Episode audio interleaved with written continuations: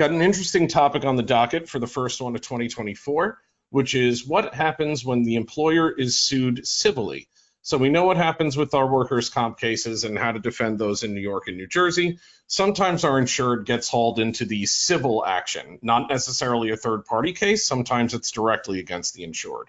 So we're going to go into that. I want to talk a bit about coverage uh, implications, uh, the concept of an intentional wrong, and then we're just going to briefly touch on how all of this impacts our subrogation rights, uh, namely Section 40 and Section 29.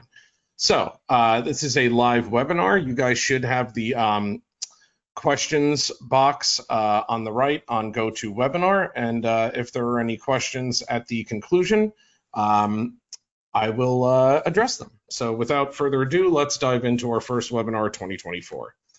So what is workers' comp exclusivity? Um, that's the term we use for the exclusive remedy protection given to the employer. That's why the employee cannot sue us in civil court. So in both New York and New Jersey, workers' comp is referred to as the worker's exclusive remedy for damages arising from a work-related accident. In exchange for the immediate access to medical treatment and wage replacement benefits without regard to fault, yes, workers' comp is a type of no-fault benefit. Uh, the worker surrenders any other cause of action they would have had against the employer. So the net takeaway is that generally, uh, if an employee accepts workers' comp benefits, that is going to bar any other claim they might have against the employer. So in New York, this comes from Section 11 of the Workers' Comp Law. Uh, what it says, liability of the employer for workers' comp benefits shall be exclusive and in place of any other liability whatsoever. Um, this applies to the injured worker or any person otherwise entitled to recover damages, contribution, or indemnity at common law or otherwise. Section 29.6 extends this protection further to coworkers and the insurance carrier. That's why they can't uh, sue the carrier or you know a coworker in civil court either. Um, and there's an overlap here with the concept of general special employment. Um, this protection is actually quite powerful, and we did a special webinar, a special webinar on it a few years ago. Um, but for those of you unfamiliar with the concept of general special employment, picture like um, a temp agency like the lent employee doctrine. You have a general employer that's you know responsible for uh, payroll and getting the person to assignments and um, you know the initial hiring process and all that other stuff.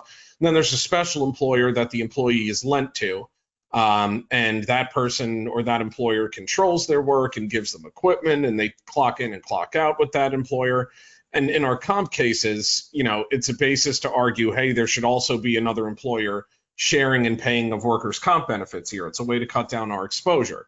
Um, the good news is, if general special employment is established, um, that protection extends to all employers in the employee hierarchy. So we actually had a case uh, specifically where we had a temp agency that lent an employee to a bakery um, and he actually, it was no other temp employees that were really involved. Our employee assaulted uh, one of the bakery's own employees. Um, so, you know, they're not technically coworkers. One is lent to the location of the bakery and does his work there on a daily basis. The other is li- literally hired and paid by the bakery. So, ostensibly, they're not really coworkers. Uh, but we were able to, to, establish that the bakery was the claimant uh, was the claimant's special employer, uh, and then we were able to successfully argue, argue, hey, just as the temp agency would be protected, um, so would the special employer be protected. Or rather, just as the bakery would be protected, so would our employer, uh, the general employer, be protected. So um, the best way to think about it for ex- exclusivity in New York is just if it's dead as to one employer, it's dead as to all of them. So there are some exceptions written into Section 11. If the employer doesn't have the requisite workers' comp coverage, this is the one situation where the employee can elect between workers' comp or suing civilly for damages. Uh, if the employee sues the employer civilly, the employer cannot raise contributory negligence or assumption of risk as defenses and cannot argue the injury was caused by coworker negligence. Uh, why? Well, if the employer doesn't have the requisite workers' comp coverage and that forces the employee to sue them civilly, you know, why would the employer have greater defenses in that action by virtue of, you know, their own irresponsibility than they would have had um, in the workers' comp claim? If you can't argue comparative fault in a workers' comp claim, you're certainly not going to be able to do it uh, in a case where you didn't have coverage and then the employee sued you civilly. Um, the employee is not required to plead or prove freedom from contributory negligence in these types of cases, as we just discussed. Some other exceptions written into Section 11. Indemnity and contribution prohibited by Section 11 does not include a contractual agreement entered into before the accident. So this is your impleader action against the employer, or you know, you might see it referred to in the docket as a third-party complaint. That is different than what we call third-party complaints for subrogation and lien reimbursement purposes. You know, we call when the employee sues the at-fault third party we call that a third party action. If you're looking at it from the civil case itself, the defendants that the employee sued, who are the third parties to us, they are suing the employer in a third party action. So you'll see an initial complaint, an answer, and then a third party impleader complaint. And that's the one that drags us into the third party action in terms of the parlance we use.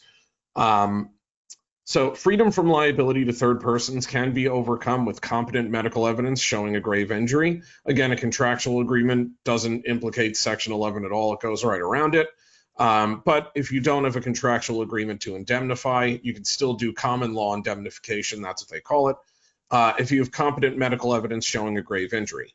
If the employee has a grave injury, this has the effect of allowing the third party defendant to pursue indemnity and contribution from the employer I just want to note um, this is not strict liability common law indemnification. It's not there's a grave injury, we haul in the employer, and now it's their problem.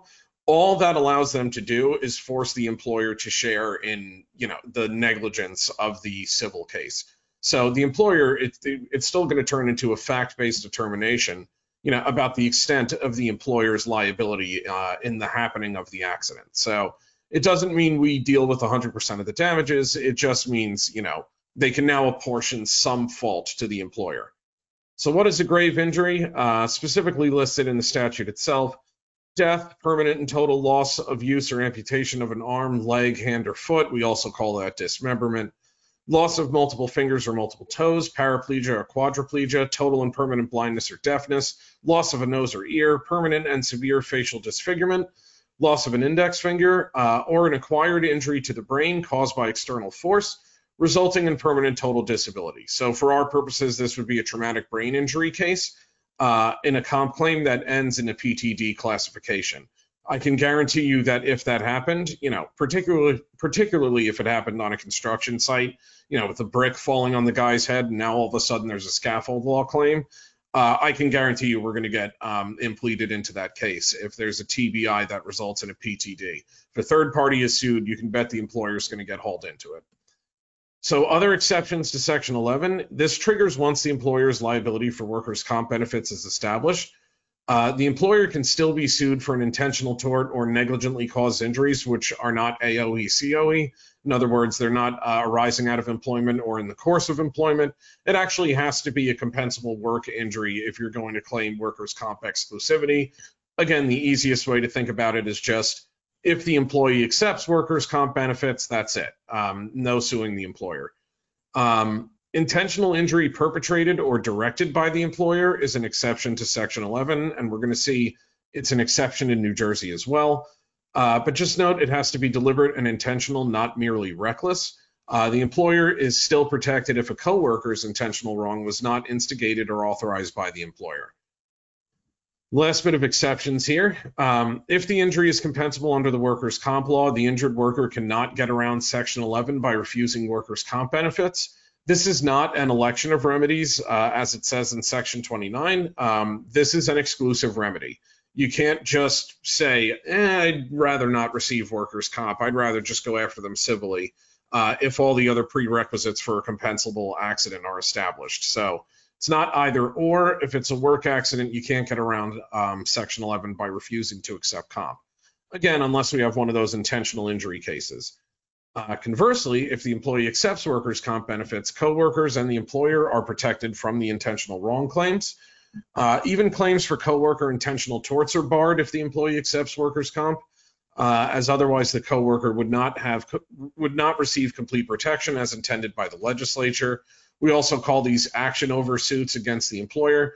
Um, you know, the concept being that if a coworker is sued for an intentional tort, uh, they're inevitably going to turn around to the employer and say, well, hold on, uh, I was doing this at your behest. You're vicariously liable for this, or you should at least indemnify me for my losses.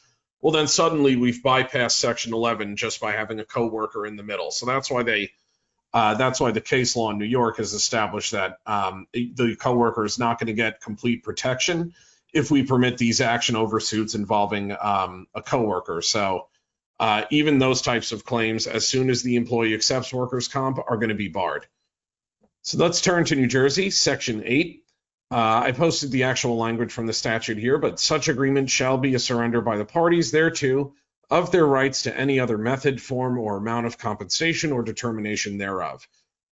If an injury or death is compensable under this article, and I underlined a few key terms here, a person shall not be liable at common law or otherwise on account of such injury or death for any act or omission occurring while such person, person was in the same employ as the person injured or killed, except for intentional wrong. So um, again, it's contingent here in New Jersey upon a compensable accident. It has to be AOE COE again, arising out of employment or in the course of employment. That's what occurring while such person person was in the same employ means. Uh, and again, we have the same exception here for an intentional wrong. So in New Jersey, we colloquially colloquially refer to these as Laidlaw claims, uh, intentional wrong claims in New Jersey. The original Millison case said the employee is not precluded from also suing the employer in tort if the injury is caused by the employer's intentional wrongdoing. Side note, every workers' comp policy on earth and basically every type of insurance coverage on earth is going to exclude intentional wrongs. Um, we're going to get into that in a little bit. Damages would be offset by the amount of the workers' comp benefits, so there's still no double recovery allowed under the statute. Uh, this is narrowly construed. and employer's actions must be substantially certain to cause the injury suffered. Uh, and then we have this Bustamante case. Subjective intent to injure or substantial certainty that the injury will occur are required. So then we get to Laidlaw, which actually gives us a two-prong test eventually. So uh, that's how they interpreted um, the Millison case, the New Jersey Supreme Court. So prong one is the conduct prong. It relates to the employer's conduct by inquiring whether the employer has knowledge that its actions were substantially certain uh, to cause the complaint of harm. And uh, prong one requires both a substantial certainty analysis and a subjective desire to injure analysis. Prong two is context. We have the conduct prong and the context prong.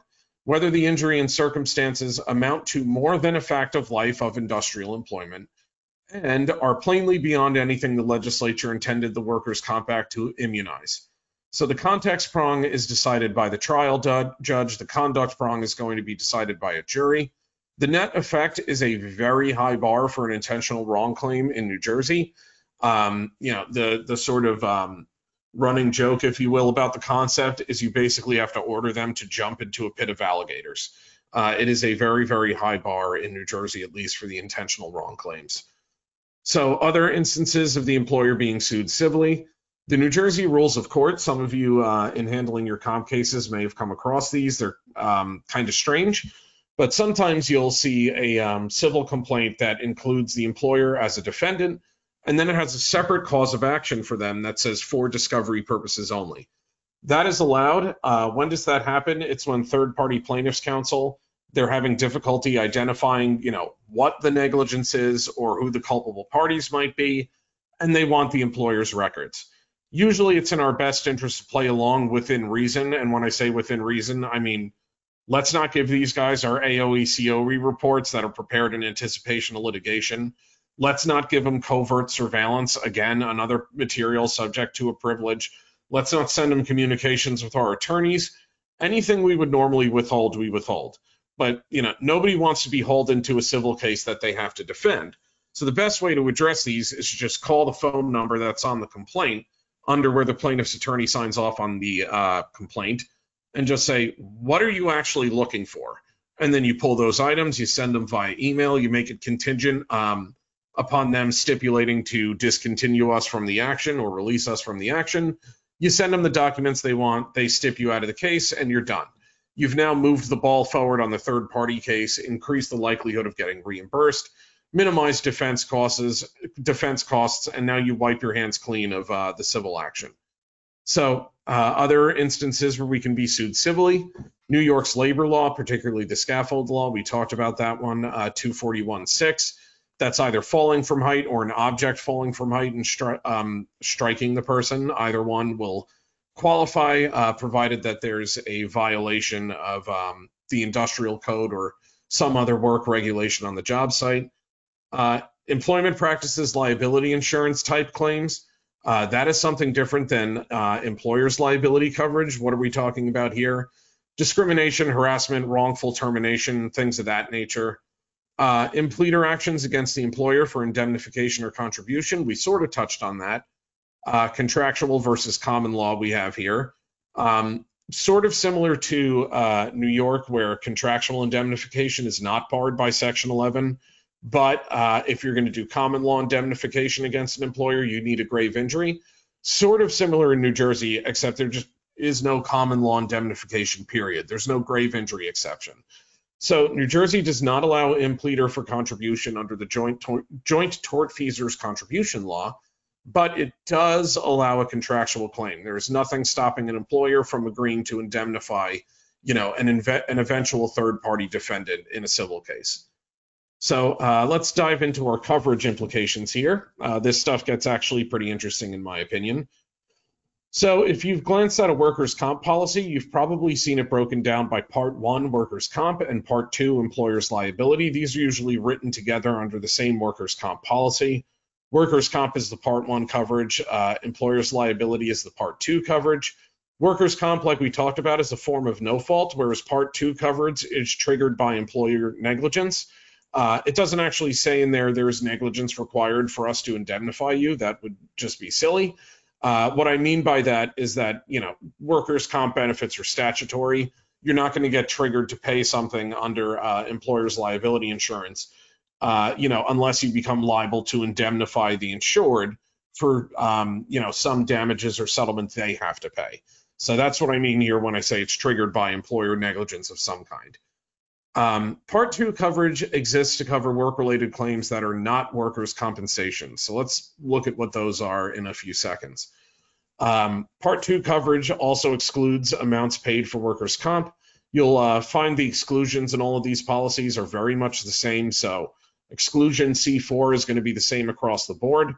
Uh, this basically means an employee cannot recover twice under the same policy.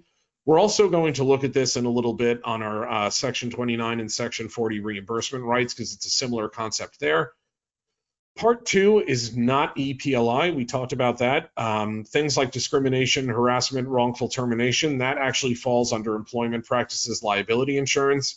I'm going to touch on this when we get to the Section 29 and Section 40 stuff, but yes, as the workers' comp carrier, we do have a reimbursable lien on those types of claims. Um, so what types of claims might fall under Part 2 coverage if it's not workers' comp and it's not EPLI? Well, we talked about the labor and scaffold law. Uh, basically, any work, any injury arising from employment that is not a workers' comp claim itself. So, uh, if the employer is sued civilly because of you know strict liability under a scaffold law claim in New York, that is going to trigger our Part Two coverage. Third-party action over suits or impleader claims against the employer uh, again, common law only. Why? Uh, there is a specific exclusion under every Part 2 policy for contractual indemnification. That's exclusion C1. Uh, you'll see it phrased as liability assumed under a contract. So if there's a civil complaint, and we're going to look at an example together, but if there's a civil complaint that alleges both common law indemnification and contractual indemnification, our Part 2 coverage might be triggered under the common law indemnification again, assuming they have a grave injury and, you know, assuming we have some degree of provable negligence. But the contractual indemnification is the CGL carrier's problem. Uh, derivative claims, uh, you know, per quod claims, suits by the spouse or by an estate, um, you know, for a decedent uh, plaintiff. A discovery only suit, we we sort of talked about those, but you know that'll trigger a duty to defend but not a duty to indemnify ultimately. I'm going to talk about those in a second as well those two distinct duties. Uh, exclusion c5 this is the specific exclusion i talked about for intentional wrongs. This is in all part two policies. What's actually kind of interesting is um, you know we saw the Laidlaw court defined what qualifies as an intentional wrong. And believe it or not that's kind of a limited definition right? Um, it's we talked about how you basically have to sentence the employer or the employee to jump into a pit of alligators. it actually limits what an intentional wrong is. So uh, what courts were finding was that the intentional wrong excluded under a policy was actually broader than the intentional wrong definition in New Jersey, and therefore um, they were triggering uh, Part 2 coverage for intentional wrong claims under the Laidlaw standard. So naturally, insurance carriers got wise to this, and uh, you'll now see under your Part 2 policies that are written for claims in New Jersey, there's a New Jersey specific policy endorsement that says, you know, intentional wrong is uh, the definition of intentional wrong is included to um, or is amended to include the intentional wrong contemplated by Section 8 of the Workers' Comp Act. So, kind of a neat little analog that there's now a specific endorsement that addresses the Laidlaw definition. Uh, the duty to defend versus indemnify. So, the workers' comp carrier has a duty to defend uh, if the claim is even possibly within coverage. So the inquiry here is looking at the four corners of the complaint. If we assume everything in here is proven is true, we have no defenses whatsoever, no matter how meritless and silly it may seem. Uh, if it arguably could trigger, trigger our coverage if we never show up in the case, then yes, we have a duty to defend until we get out of the case. The duty to indemnify, however, exists pursuant to the insurance contract. Um, you know, the duty to indemnify is only going to be triggered if our insured becomes liable to pay some damages, either in a settlement or judgment. And then again, assuming that uh, the type of claim is not excluded and they complied with the terms of the policy. So if liability covered by the policy exists, the duty to defend exists. If we're not sure, what is my personal recommendation? Defending under a reservation of rights. And I'm going to talk about what a good ROR letter looks like in a few seconds. But what is a reservation of rights letter? That's just basically your notice to the um, employer saying, hey, these claims have been made against you. Here's my policy. Uh, pursuant to these definitions in the policy, I don't think you're going to get coverage. However, investigation is ongoing. So for the time being, I will defend you, you know, until further notice. That's basically what an ROR is. Um, the duty to defend and indemnify continued. The duty to defend does not end until judgment or settlement uh, or the insured actually agrees. So sometimes the best route here is to seek a declaratory judgment on the issue of coverage just to get out early. This really depends, however, on your relationship with the insured. Are they a massive client where you have tons of policies and you know tons of contracts with them nationwide? You know, in that instance, is it really in your best interest on a single New York claim to tell them hey, you're out of luck, take a hike, report it to your CGL carrier? Probably not. You know, there might be a good faith or, you know, sort of PR reason to defend them just to keep the relationship amicable and to, you know, keep the whole contract flowing. So this is something of a personal decision for carriers, whether to go for the the DJ early on. Um, if this is a one-off, you know, if you've already stopped insuring these guys going forward because they've been immensely problematic, you know, to the point where you're section 32ing all of your claims with this employer, yeah, I'd, I'd probably try to get out of the case immediately with a DJ uh, if I had a basis to do it. Um, the policy limit tender, if you tender the full extent of the policy, that also does not end the duty to indemnify or the duty to defend, rather. Um, if the insured does not defend, so what are the consequences here if we do not assume our duty to defend? If we do not defend uh, and we are ultimately found liable, there could be a bad faith claim, breach of contract, attorney's fees and expenses. Uh, we could be bound to pay a good faith settlement that's within the limits, bound to pay the excess judgment if a pretrial offer within the policy limits was not accepted, etc. So if you don't defend and you don't show up, uh, everything's just going to sort of happen in your absence. And then if your coverage is eventually implicated, you're just going to be bound by whatever happened without having any say in the matter. So that's why I'm, you know, I do recommend assuming the duty to defend at least until you can get out of the case. So a good ROR letter. Um, there's no real statutory requirements. If you're looking for a section, you know, a legislative provision that says an ROR must include XYZ, it doesn't exist, but common law has defined them over time. Give fair and prompt, I underlined that for a reason. Uh, you can't sit on a claim for six months once the insured reports it to you. So give fair and prompt notice to the insured of your intent to raise a coverage defense or pursue declaratory relief later on. We talked about that. Usually it's going to include a background to the claims. There's going to be a preliminary statement that says, hey, this is the policy above, um, you know, for the reasons set forth at length herein, we are defending you subject to a reservation of rights. And then it'll say background and it'll break down everything that's happened in the claim so far and the nature of the allegations against the insured. And then it's going to lay out, you know, here's this policy provision under, you know, this particular insurance contract. And here are the exclusions under that contract. And therefore, we are excluding coverage as to these claims. You break it all down for them in as plain English of a language as you possibly can. Um, we state uh, our possible defenses to coverage uh, with ref reference to specific policy provisions. Uh, yes, you are going to cite to the actual specific portions of the policy. Uh, it's a good idea to generally provide them with page numbers too, make it as easy as possible. Uh, if further further investigation is required, notify the insured that your rights are reserved subject to additional facts. Um, be unambiguous. It's I, I can't stress this enough that any ambiguity, and I'm sure you've seen this in your workers' comp cases, any ambiguity at all is always going to be construed against the insurance carrier. So uh, you want to be clear about what you're disclaiming or what you're defending under a reservation uh, and be explicit. Uh, disclaiming uh, bodily injury coverage for an accident in New York. You have to give notice to the insured, the um, injured party, or any other claimant as soon as possible, or the denial will be deemed ineffective. Uh, a reservation of rights does not extend your duty to disclaim coverage as soon as possible. So if you say I'm defending under a reservation of rights because I need more facts, the moment you get those dispositive facts, you should amend your, your coverage notice. You should immediately notify the insured saying, hey, turns out we're not going to be required to uh, indemnify you at all in this case, so I'm out. Uh, or alternatively, say we're withdrawing our reservation of rights and we're now just outright defending you you do have um, a duty to actually, you know, assume coverage or disclaim coverage as soon as possible. Uh, defenses not raised at the time you uh, make your coverage position are waived. So uh, again, I would be explicit and unambiguous and include any exclusions that you think might apply. Um, advise the insured of the right to appeal the determination and how to do it, particularly in New Jersey. Um, and make sure you have the means of tracking delivery and receipt. You want to be able to prove that they got this thing. So here's an example situation with employer impleader, how this all sort of comes together under one umbrella. So let's assume our employer is a subcontractor and they have a contractual agreement wherein they agree to defend, indemnify, and hold harmless the general contractor and the owner of the property.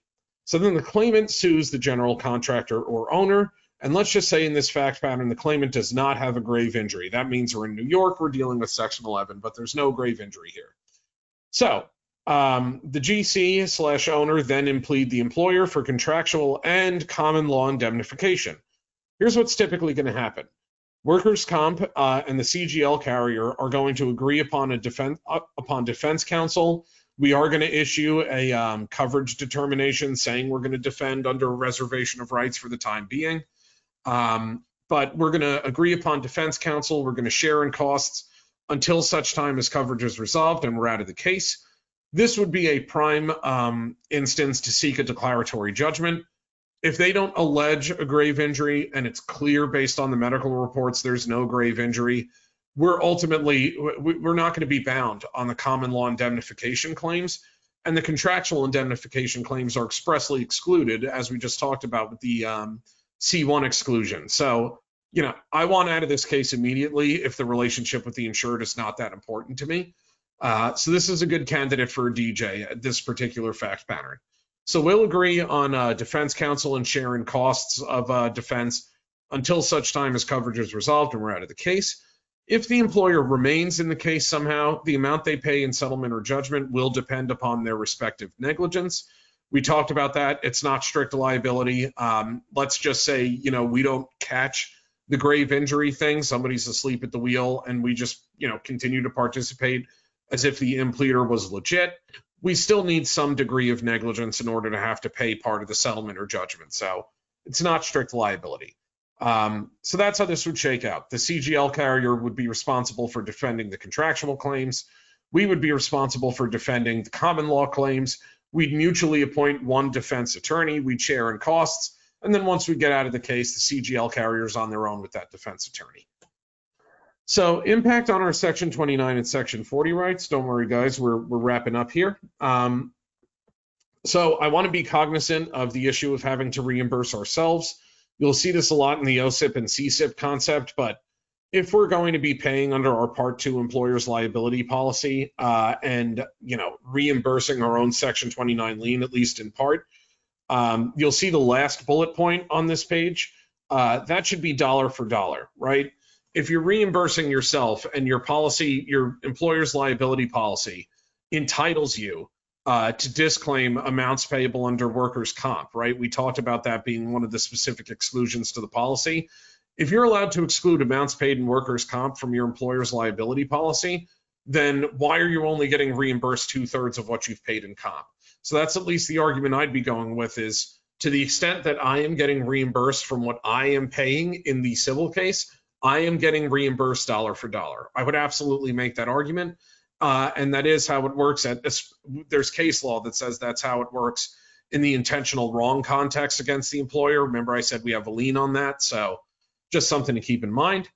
Um, be able to forecast your employee, uh, your insured share of negligence for an informed reimbursement estimate. You know, if if it seems like you know the general contractor in that prior fact pattern is 90% at fault, that's valuable information to have, right? If we did nothing other than just show up and generally employ the guy and it's we provided him all the adequate safety equipment and all that other stuff that's valuable information. Because now i know when i'm defending the workers comp case i can expect to get back probably about 90% of this. Um, if civil defense counsel is appointed for the insured uh, i do recommend I, we have a webinar called keep it under one roof I strongly recommend having the same firm handle both. Uh, it is just easier. You can posture it for a global settlement. Um, we've talked a bunch about global settlements in prior webinars, but it basically refers to the concept that you waive all or part of the lien to close out the workers' comp case for zero dollars or reduced dollars. It is the greatest way to close out a workers' comp case that is other languishing because otherwise languishing because you have all the leverage in the world at that point you know, there's several hundred thousand dollars sitting out there that the employee desperately wants, and you go, I mean, gee, I'd really love to, you know, just consent to the settlement and pay this, but uh, you know, I might still have to pay you comp. So I just, I just don't know how this is going to work out. Any interest in just closing it? And then you may not even have permanency opinions yet, but you'll find they're suddenly eager to get the money. So global settlements are great. I do recommend keeping it all under one roof with defense counsel and workers' comp defense counsel, but I understand that may not be feasible depending upon who's on your panel. Um, so in those instances, I would definitely put your two attorneys in touch. On our end, when we handle a subrogation file, uh, and we notice that the insured was um, impleaded into the civil action and they are now being defended by an attorney, I ask the carrier for authority to reach out and speak with that attorney regarding the case. Why? Uh, we want to coordinate our efforts, right? If we are able to prove that certain injuries are not causally related to our case, that's valuable information for them to have in disputing damages. Um, or if there's some factual developments about how the workers uh, or the employer did everything right, that's helpful for their defense. Uh, my biggest concern here, though, is in New York, the issue of implied consent. If we participate as the employer in a, uh, let's say, a civil action mediation, and we all agree, okay, a million dollars works for me. We'll contribute a hundred thousand. You know, the, the other defendants will contribute nine hundred thousand. Sounds good. Guess what? You've just lost the right to do a written consent under Section 29.5. You participated in a settlement hearing on the record, you know, and consented to the settlement then and there. Implied consent is a thing. So your offset rights and all of that valuable stuff we like to do in our 29.5 consent letters, that has all just gone out the window. So in those cases where we our firm is not handling the civil defense uh, and I'm handling the subrogation case, I get authority to reach out to the civil defense attorney and I say, "Hey, dude, can you just include this little disclaimer at the end of all of your emails and make sure I'm a part of the mediation if you ever get to that point? I want to show up at it and make sure I'm around to at least say that little blurb." Um, both New York and New Jersey permit liens on claims against the employer for an intentional wrong we talked about this. Um, if we're if it's our employer that's paying part of the settlement or judgment, the reimbursement to us should be dollar for dollar. Why? Uh, because we are allowed to disclaim under our employer's liability coverage um, amounts paid in workers' comp benefits. So it should always be that we're getting reimbursed dollar for dollar. Um, if again, only to the extent that our insured is paying part of the settlement. Um, liens on federal actions for um, hostile work environment, discrimination, including law against dis- discrimination claims in New Jersey, battery and assault. We have liens on all of that as well. Uh, if the employer pays part of the settlement, the reimbursement should be dollar for dollar in both states. We talked about that. Uh, so with that, uh, I've been rambling on quite a bit. Looks like we're at 337 here. So uh, let's see if we have any questions. All right, not seeing any posts. Uh, let's go ahead and wrap this one up. Uh, as always, I appreciate you guys uh, attending. Happy New Year. Um, this is our first one of 2024. So here's to many, many more. I hope it was helpful. Uh, I hope I see you all next month. Uh, and again, thanks as always for being here.